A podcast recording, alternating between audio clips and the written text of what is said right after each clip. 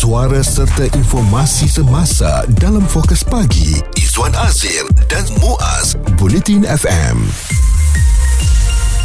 Bila kali terakhir anda pergi klinik kesihatan, kalau baru pergi anda tahu cas yang dikenakan hanyalah RM1 saja. Jadi ini bermakna kita rasa sangat berbaloi lah ya. Uh, sebagai rakyat Malaysia, saya rasa setiap kali kita bayar RM1 je, um, timbul rasa cinta pada negara sebenarnya Izwan. Sebab apa tahu?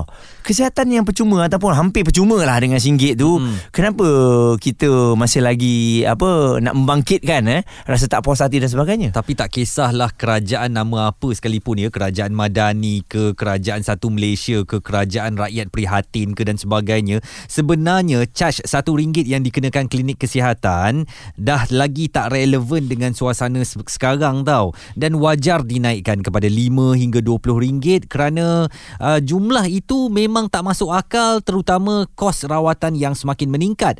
Dan berbanding klinik swasta rawatan sakit demam atau selsema sahaja charge 70 hingga 90 ringgit akan dikenakan bagi konsultasi dan ubat-ubatan uh, bukanlah kita minta supaya klinik kesihatan awam kita dinaikkan semahal itu tetapi seringgit kau seringgit ni nak beli kari pap pun kadang-kala tak lepas. Ada, ada. Dapat satu dapat, ataupun eh? dua lah. Ha.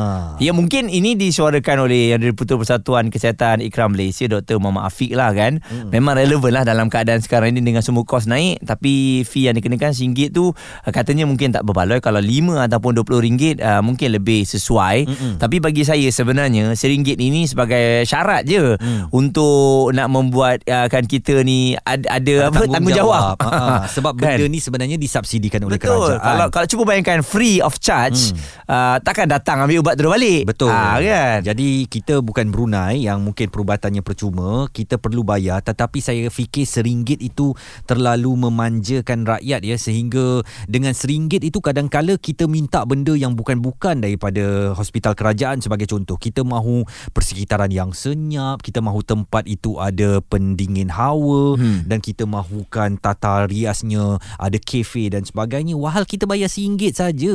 Dan uh, banyak lagi rasanya orang yang mungkin bersetuju dengan saya bahawa dalam kadar RM1 ni ubat-ubatan yang diberikan tetap berkualiti. Betul. dan kita masih boleh rely dengan baik eh uh, kepercayaan kita kepada institusi uh, perubatan negara kita. Uh, tetapi apakah sejujurnya anda rasa RM1 ini kita ni bertanggungjawab kalau kita cuma membayar seringgit saja untuk perubatan kita. Uh-uh, dan dalam keadaan uh, sekarang ni yang mungkin kalau di klinik kesihatan ni itulah singgit murah uh, ubat tu hampir percuma dan satu lagi waktu yang kena tunggu tu mungkin akan lama. Mm-mm. Jadi itulah perbezaannya kan. Nak atau tak nak mungkin kita akan sentiasa komplain tunggu lama ni berjam-jam tapi orang dah tahu dah mm. untuk dapat ubat yang percuma doktor kena menyantuni ramai pesakit ni datang ada yang repeat nak ambil ubat lagi kan. Mm. Jadi sebab tu kita ada pilihan nak mahal sikit nak cepat ada swasta hmm. ha, tapi kalau nak percuma lambat sikit ada klinik kesihatan ha, jadi bagi saya singgit ni saya dah sokong sangat Izwan. Okey. Bagi saya sesuai sangat lah. Kita nak dengarkan pandangan daripada Menteri Kesihatan sendiri, Dr. Zaliha Mustafa. Panggil Aktafi tu kita kena kena kena uh, tengok balik. Eh? Aktafi tu kita tengok balik bersesuaian lah. Eh? Tapi kalau kita nak laksanakan, kita faham bahawa rakyat kita um, khususnya selepas pandemik ni kan uh, kita kata yang B40 pun semakin meluas kan dia punya dasar dia dan sebagainya.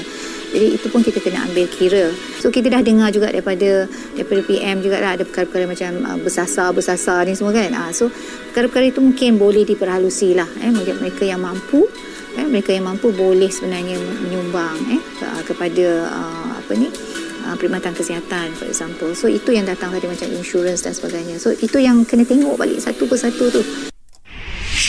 Saya takut nanti kalau charge dikekalkan seringgit, uh, ia akan jeopardize ya ataupun compromisekan kualiti ubat-ubatan yang disediakan oleh fasiliti kesihatan kita. Maknanya ubat yang untuk baikkan gitu-gitu saja okey kita boleh dapatkan di hospital awam tapi kalau nak ubat yang lebih mantap, yang lebih baik lagi, kita kena pergi ke tempat yang lebih mahal seperti hospital swasta. Saya bimbang mungkin senario itu boleh berlaku kalau harga kesihatan kita kekal kepada seringgit sahaja. Isu terkini dan berita semasa Semasa hanya bersama Izwan Azir dan Muaz Bulletin FM. Masih wajarkah caj seringgit di klinik kesihatan?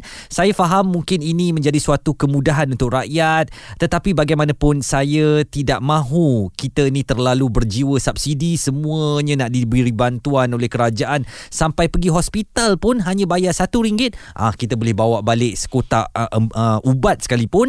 Uh, dan kita boleh dapatkan perkhidmatan yang terbaik daripada mereka. Tetapi kita tidak membayar dengan harga yang sewajarnya. Oh, statement Izwan ni boleh dikecam oleh semua para saya netizen bukan tau. minta dikecam Ha-ha. Tapi saya fikir Kita janganlah jadi Warga yang terlalu berharap Kepada subsidi Sampai RM1 Macam Masuk akal lah sikit Saya Kan? okey dengan RM1 ni sebab saya rasa ini yang akan saya banggakan apabila pergi ke negara-negara lain. Saya cakap, eh dekat my country boleh bayar RM1 saja tau. You akan dapat uh, ubat secara percuma. Hmm. Uh, walaupun nanti negara Brunei mungkin akan kata dia Kami pun percuma. percuma. Tapi kami faham lah okey lah. So kita rasa bangga kan. Uh-huh. Tapi apa yang Izwan lihat uh, dari sudut uh, kenaikan banyak barangan termasuklah ubat-ubatan kalau anda pergi klinik swasta pun memang harga kalau demam tu kadang-kadang kita sanggup demam duduk rumah lah. Ah, kan? Takut cas tu yang kena tu meningkat kan. Ha, jadi oleh kerana itu kita nak dapatkan gambaran dari ahli farmasi KKM dan uh, penulis berkaitan kesihatan iaitu ada Cik Fahmi Hassan. Uh, Dan Cik Fahmi, saya nak tahu apakah sebenarnya charge RM1 ini dah tak sesuai dengan masanya dan charge berkenaan patut dinaikkan sedikit lah uh, supaya sesuai dengan senario ataupun keadaan semasa sekarang. Okey, saya rasa sebenarnya cas satu ringgit tu kalau kita naikkan pun naikkan RM4 ke RM5 pun dia tak banyak menyumbang kepada kita punya pendapatan yang kita boleh salurkan kepada perubatan. Mm-mm. Banyak kajian dah tunjuk sebenarnya kalau kita naikkan benda ni sama je macam tak hanya orang kata macam sikit sangat untuk kita cover kita punya perbelanjaan. Hmm. Jadi isunya bagi saya bukannya masalah RM1 tu sebenarnya. Mm-mm. Sebenarnya isu tu kalau kita nak buat perubahan, kena perubahan tu kena datang dengan sistem yang baru. Macam maksudnya macam negara-negara luar kita ada buat sistem insurans mungkin insurans tu mungkin kita boleh ambil konsep sebagai social insurance yang lebih mesra rakyat yang boleh kita uh, kategorikan rakyat sebagai mengikut pendapatan. Jadi benda-benda macam ni barulah ia boleh uh, menampung keperluan perubatan di negara kita.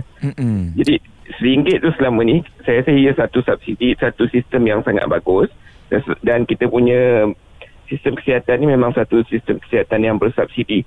Dan saya rasa kes- uh, akses kepada kesihatan ni perlu dicapai oleh semua orang.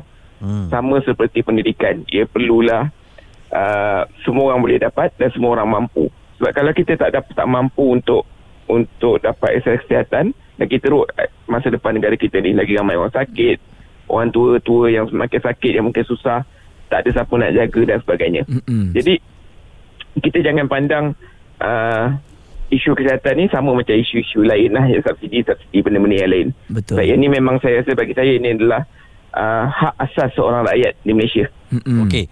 Tapi uh, Cik Fahmi, apabila berlaku kejadian seperti lift rosak baru-baru ini yang mana ada pesakit yang dibawa turun dengan hanya digulung di dalam cadar, ada petugas yang terpaksa memegang uh, apa tiup airnya dan sebagainya, maka ramailah orang berkata, "Ah inilah dia sebab harganya seringgit sahaja maka begitu um, diberikan kepada rakyat dalam suasana kecemasan begini maknanya sampai pesakit digulung dalam cadar." Apa agaknya mungkin hujah daripada Fahmi? Oh, saya faham. Mungkin mungkin kerusingan rakyat kata mungkin uh, kita mendapat kualiti perkhidmatan setaraf dengan apa yang kita bayar. Bagi saya itu satu benda yang kurang tepat lah.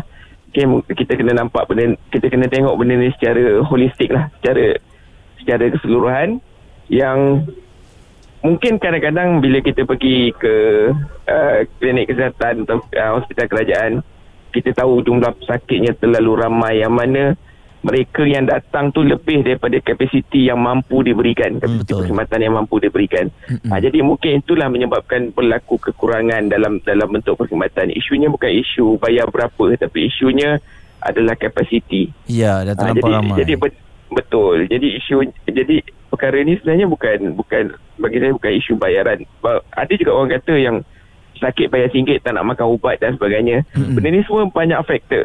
Mungkin bukan bukan- bagi saya bukan sekadar pesakit tak bersyukur tapi mungkin banyak bagi eksternal salah satu lagi salah satunya ketidakmampuan kita untuk untuk cater semua pesakit dengan baik menyebabkan mm-hmm. pesakit tak faham pengambilan ubat tak mau nak ambil ubat, tak mau datang ke hospital sebab terlalu sibuk dan sebagainya. Dari segi um, peningkatan kos ubat-ubatan um, sekarang ini, adakah ketara berbanding dulu? Uh, kos ubat-ubatan memang naik lah daripada tahun ke tahun. Uh, memang tak ada apa-apa pun dia memang akan naik harga ubat dari uh, setiap tahun. Hmm. Jadi uh, kalau kita tengok belanjawan di Malaysia uh, dari untuk sektor kesihatan pun tiap-tiap tahun dia memang akan jadi uh, peruntukan yang paling tinggi dan dia akan sentiasa meningkat dari tahun ke tahun. Jadi ia satu benda yang biasa dan itulah benda bila kita nak selesaikan masalah ni dia bukan sekadar isu menaikkan fee tapi ia isu reform kepada sistem kesihatan yang mana saya rasa uh, kerajaan sedang usahakan white paper health reform uh, sekarang ini. Jadi kita perlu tunggu dan kita tengok apa yang dicadangkan oleh kerajaan dan mungkin kita boleh bincang dan kritis lah sebagai rakyat sama ada benda itu sesuai ke tak untuk negara kita. Baik, Kem Izzuan kata naikkan charge RM1 ini kepada mungkin RM5 ke RM10. Kem Muaz katakan kekal RM1 dan beliau sangat berbangga dengan jumlah itu. Anda di Kem mana Fahmi? Saya rasa kena kekalkan sampai kita ada satu sistem yang lebih baik. Kem Okey. Muaz nampaknya. Terima kasih, Fahmi. Fahmi Hassan, ahli uh, farmasi KKM dan penulis berkaitan kesihatan uh, juga nampaknya bersetuju supaya charge kesihatan kita kekal RM1.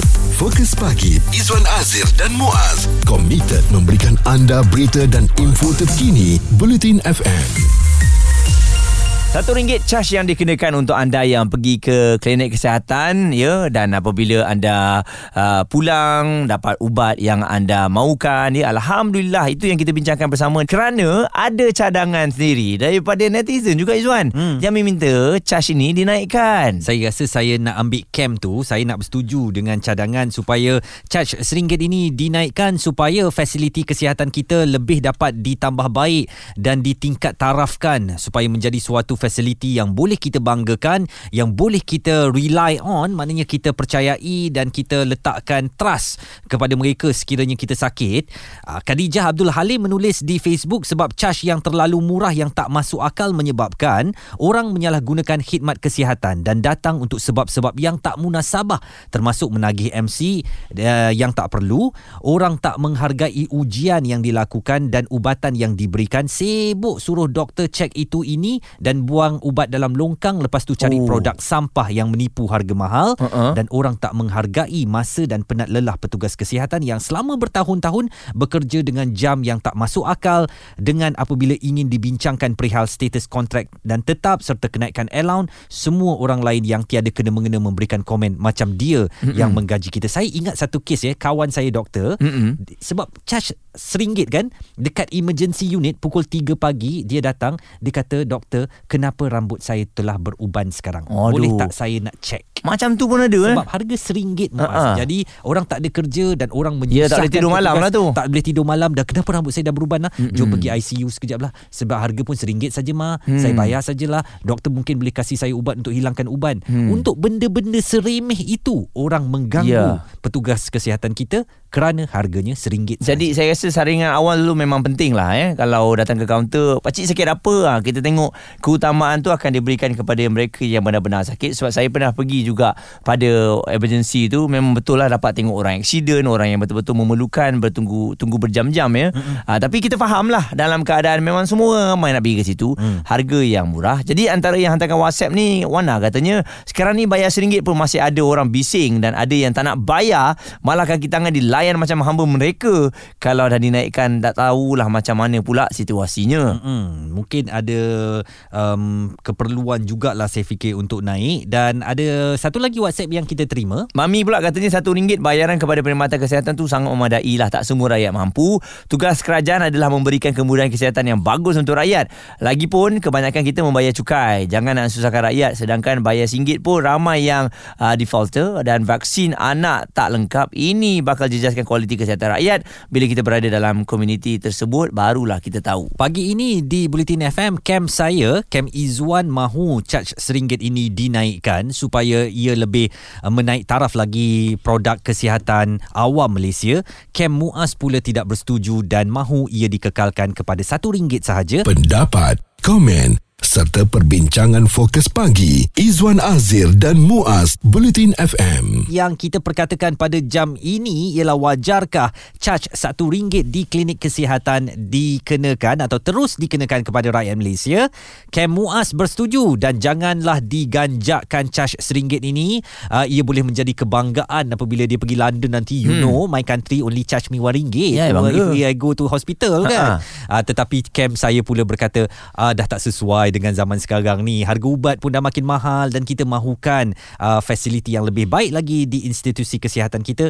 Naikkanlah. Kalau tak banyak pun RM5-10 jadilah. Okey, jadi uh, tadi kita dah tahu dah kenaikan ini tidak akan memberikan kesan banyak sangat pun uh, terhadap uh, klinik kesihatan itu sendiri. Ini susulan daripada netizen yang uh, kesian tengok klinik kesihatan daif, mm-hmm. pintu nak tercabut, kursinya nak tercabut ya. Jadi sebab itulah mereka sendiri yang cadangkan supaya dinaikkan sedikit dan kita ada Cik Megat yang berada di Ampang. Bagaimana pandangan anda naik ataupun tidak? Hmm, kalau tanya pandangan saya secara peribadi saya kata kalau kita nak naikkan daripada dulu patut kita naikkan. Hmm. Hmm. Daripada zaman 90-an sepatutnya benda ni dah difikir-fikirkan oleh uh, pentadbiran negara kita yang terdahulu. Hmm. Jadi kalau kita nak buat sekarang apa rasionalnya dan kenaikan saya bersetuju dengan kem uh, yang mengatakan agar benda ni di, harus dikekalkan Kem Muaz. sebab mm. nombor satu, ya, saya bersetuju dengan Kem Muaz lah. Mm-mm. Eh. Sebab pada saya, kalau kata kita naik RM5-10 pun, dia tak membawa beza yang banyak. Nombor satu. Mm. Okey. Yang kedua, sekarang ni, zaman sekarang, rakyat kita pun ramai dah ada kesedaran. Kalau rasa nak uh, fasiliti yang lebih baik, yang lebih selesa, banyak. Saya boleh katakan kalau kita ada berapa 36 juta rakyat Malaysia sekarang lebih kurang gitu. I believe that most of them 75% ke 80% rakyat kita dah ada medical card insurance. Hmm. hmm. Betul?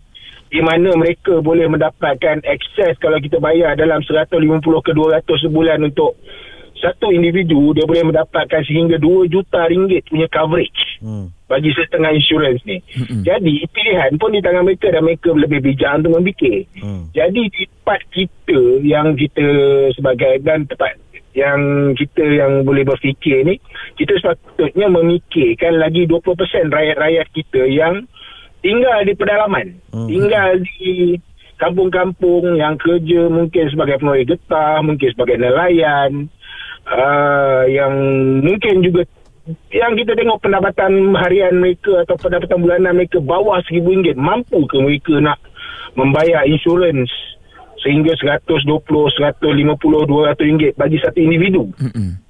Okey. Jadi, apa alternatif mereka? Hmm. Alternatif mereka adalah hospital-hospital kerajaan. Tapi Betul. takkan Dan- RM1 kot megat. RM1 tu karipak belah dua tau. But, kita kena fikir juga. Kita mungkin di peringkat M40, eh, M40, T20 kita RM1 tu nampak macam kecil. Tapi, di peringkat B40 macam nelayan, macam orang-orang susah semua ni, RM1 tu pun amat berharga pada mereka. Kalau nak naik tu, saya rasa mereka pun agaknya lepas ni akan mula mencari balik lah bomoh atau pawang mm atau dukun untuk Betul lah. untuk Tradisional lah mereka ni nanti. Ya. Ha-ha. Kita kena rasional kat sini. Jadi root cause dia sekarang ni kalau kata kerajaan kata nak bersasar apa mekanismenya yang kita nak tentukan rakyat ni Ha? Apa mekanisme yang ker- kerajaan nak gunakan untuk tentukan okey saya megat uh, layak sebagai M40 hmm. Muaz contohnya layak sebagai T20 Hmm. Izzuan contohnya layak sebagai T20 Hmm. Pakcik Ali di kampung maybe Pasir Putih Kelantan dia hanya layak uh, untuk B40 dan pengkelasan ni macam mana kita nak tentukan Hmm. sedangkan kita dengan yang benda paling simple minyak petrol kata nak Bersasar, bersasar, bersasar tu. Uh, pun sampai sekarang kita tak dapat satu mekanisme yang betul-betul solid untuk kita implement kepada rakyat kita kan? Hmm. macam mana kita nak buat benda-benda lain? Pada saya patutnya kena ada dulu satu mekanisme akar yang betul-betul teguh dan kuat untuk kita klasifikasikan rakyat ni. Okey kalau dia tunjuk IC contohnya. Ah okey orang ni bagi IC okey dalam da- data perkalaan data kerajaan dia kata okey dia ni layak bayar RM1 Hmm. Individu nombor dua ah, dia ni layak bayar RM5 Ha, itu kalau dah ada yang tu baru saya rasa boleh diimplementkan lah. Okey. Nak naik harga secara bersasar ni. Okey. Tapi pada saya sekalipun, secara peribadi, dulu saya pergi ke hospital uh, swasta. Okey, zaman saya kerja dan sekarang ni saya berniaga sendiri. Mm-hmm. Dan baru-baru ni saya start follow up for my uh, medical health di uh, klinik uh, kesihatan Taman Nirwana Ampang. Mm-mm. I complimentary them very much. Ya. Sebab apa? Dalam masa satu jam, I complete my all my uh, medical check-up, medic, medical screening, siap dengan ambil ubat. Hmm. Antara satu jam ke satu jam setengah. Kalau compare kepada Swasta. salah sebuah hospital di Ampang yang uh, Ternama. agak popular lah uh, di di kawasan Ampang tu hospital swasta. Hmm. Saya perlu mengambil masa satu jam untuk verify my insurance saja. Jadi Right. kita tak perlu nak bising sangat pasal RM1 ni lah pada saya. Minta maaf lah saya cakap eh. Tak apa, tak apa. Suara serta informasi semasa dalam Fokus Pagi Izwan Azir dan Muaz Bulletin FM. Izzuan dan juga Muaz membawakan perbincangan bersama mengenai cas yang dikenakan di klinik kesihatan. Satu ringgit saja. Alhamdulillah bagi saya saya setuju apa? Bagi saya saya setuju sangat Ah. sebab um, harga yang murah Dan dan setuju tu sampai tersasul-sasul. Ya sebab uh, kenapa nak dinaikkan Benda tu dah okey dah kat situ Pergi kat kaunter Kadang-kadang kita pun terkejut ha? RM1 saja Tapi bayarlah Subsidi dah diberikan oleh kerajaan Hello dek Ni tahun 2023 lah RM1 tu Awak beli apa dekat Bazar Ramadan pun tak dapat ya Jadi saya fikir dah tak zamannya Untuk kita cuma membayar RM1 Dan kita lepaskan semua tanggungjawab tu Kepada um, kerajaan Dan ini akan menyebabkan rakyat kita menjadi rakyat tak bertanggungjawab Sakit sikit pun nak pergi dapatkan uh, Apa Hmm. uh, Masuk emergency room kan Pening-pening kepala je Alamak Perut berangin sikit pun Malam-malam pukul 4 pagi Awak pergi kacau emergency room buat macam mana? Ada orang RM1, Yang kan? memang macam tu Izzuan Hmm. Dia trauma dengan kesakitan kita ada seorang pemanggil daripada Shah Alam. Okey Nizam Silakan Nizam Okey, uh, saya uh, pendapat saya pada perkara ni saya uh, tidak bersetuju harga dinaikkan. Mm-mm. Sebab uh, kalau harga dinaikkan disebabkan rakyat tidak menghargai perkhidmatan itu, saya rasa kita perlu tengok uh, satu sudut lain. Sebab kalau kata sebab ubat dia tak makan, dia buang, lepas tu dia mengamuk. Mungkin uh, rakyat tidak faham uh, cara uh, SOP hospital tu sendiri perlu ambilkan uh, perlu mengambil masa berapa lama untuk uh, apa nama Menyediakan kita bagi ah menyediakan ubat bagi Mm-mm. treatment semua tu kan Hmm. Uh, tapi saya percaya kat hospital pun dia dah tulis dah dia punya SOP atau prosedur kerja dia macam mana berapa anggaran masa yang perlu diambil untuk zon hijau, kuning dan merah. Mm-mm. Uh, dalam masa sama saya percaya kalau uh, rakyat uh, Malaysia yang kerja swasta mungkin uh, syarikat telah menyediakan insurans tapi macam mana pula jika syarikat tu dia hanya menyediakan insurans tersebut kepada pekerja sahaja dan bukan keluarga Mm-mm. um, contoh uh, rakyat ataupun pekerja tersebut mempunyai bilangan keluarga yang ramai anak yang ramai jadi um, kalau dia nak pergi swasta juga untuk anak-anak dia kadang susah sebab tak cover Mm-mm. kan cover untuk diri sendiri uh, contoh kalau saya sendiri ada pengalaman 10 tahun lepas anak saya masuk hospital sebab uh, bronchiolitis ataupun banyak kahak tu kan Okey Uh, kos dia dalam seribu, dua ribu dah mencukupi tapi saya guna insurans lah. Tapi Mm-mm. bila dua tiga tahun lepas anak saya yang lain masuk, harga dia lima ribu tak cukup. Mm-mm. Treatment yang sama. Betul Jadi kalau kita cerita anak ada lebih daripada dua orang lah, saya tak cerita lebih. Um, kita gunakan cash lah masuk dia untuk Mm-mm. treatment yang sama ke hospital swasta. Jadi macam mana tiba-tiba anak nombor dua nak menyediakan duit sebanyak tu. Jadi pilihan dia memang ke swasta. Eh sorry ke, ke kerajaan. Mm-mm. Uh, dalam masa sama juga kita punya definisi ataupun kelas uh, ekonomi uh, B40, M40, T20 ni saya masih rasa tidak tepat dengan uh, kos masa kita. Mm-mm. Jadi kalau berperkara tu boleh dibetulkan. Saya rasa lebih baik sebab saya tak nak cerita panjang berkenaan kelas ekonomi tu. Mm-mm. Um, sebelum ni ada uh, waktu yang lain pun dah dibincangkan. Mungkin T20 ni tak tepat definisi dia. Tapi uh, perkara-perkara itulah macam uh, pemanggil sebelum ni siapa Encik Megat daripada Ampang kan. Saya setuju. Mm-mm. Uh, benda tu tak tak tak tak tak begitu tepat lagi. Mm-mm. Um, sama juga macam uh, pegawai farmasis KKM. Dia kata impact pun tak signifikan. Mm-mm. Kita naikkan. Kalau kita naikkan sebab untuk rakyat menghargai ubat atau perkhidmatan, saya rasa kita ada satu masalah yang lain sebab um, rakyat dia sanggup buang ubat tapi Dia beli suplemen tak apa-apa. Ya betul. Dia sanggup bayar mahal untuk beli suplemen yang tak apa-apa. Mm-mm. Jadi sebenarnya isu dia benda lain. Bukan isu dia tak menghargai. Dia memang menghargai. Cuma dia tak percaya ubat tu. Hmm. Sebab tu dia pergi buang ubat tu. Okey. Mungkin kena ada mekanisme lain ke apa kan. Contoh um, betul-betul tengok uh, betul ke ubat ni dia makan dengan result yang dia dapat bila screening. Baru boleh bagi ubat yang lain. Jadi nampaknya ramai yang tak bersetuju untuk dinaikkan caj kesihatan RM1 di fasiliti kesihatan awam negara dan saya nampaknya okey mengakui bahawa itu kehendak rakyat. Mm-mm. Uh, saya terima dan uh, mungkin selepas ini kita perlu cuma adjust sedikit lah supaya bertanggungjawab termasuk ubat-ubatan yang dikeluarkan oleh klinik kesihatan kita dan hospital kita kena gunakan sebaik mungkin dan tidak membazirkannya kerana ada kos untuk membelikannya dan ia bukan murah sedangkan harga RM1 yang kita bayar itu kebanyakannya telah pun disubsidi oleh kerajaan. Betul. Kita kena belajar men, apa menghargai benda-benda yang percuma sebab mm-hmm. uh, lumrah manusia lah Izwan. Betul. Susah nak dapat uh, kena keluar duit sendiri kita hargai. Mm-hmm. Dapat percuma selalunya kita buang-buang, kita tinggal-tinggalkan, tak appreciate pun. Isu terkini dan berita semasa hanya bersama Izwan Azir dan Muaz Bulletin FM.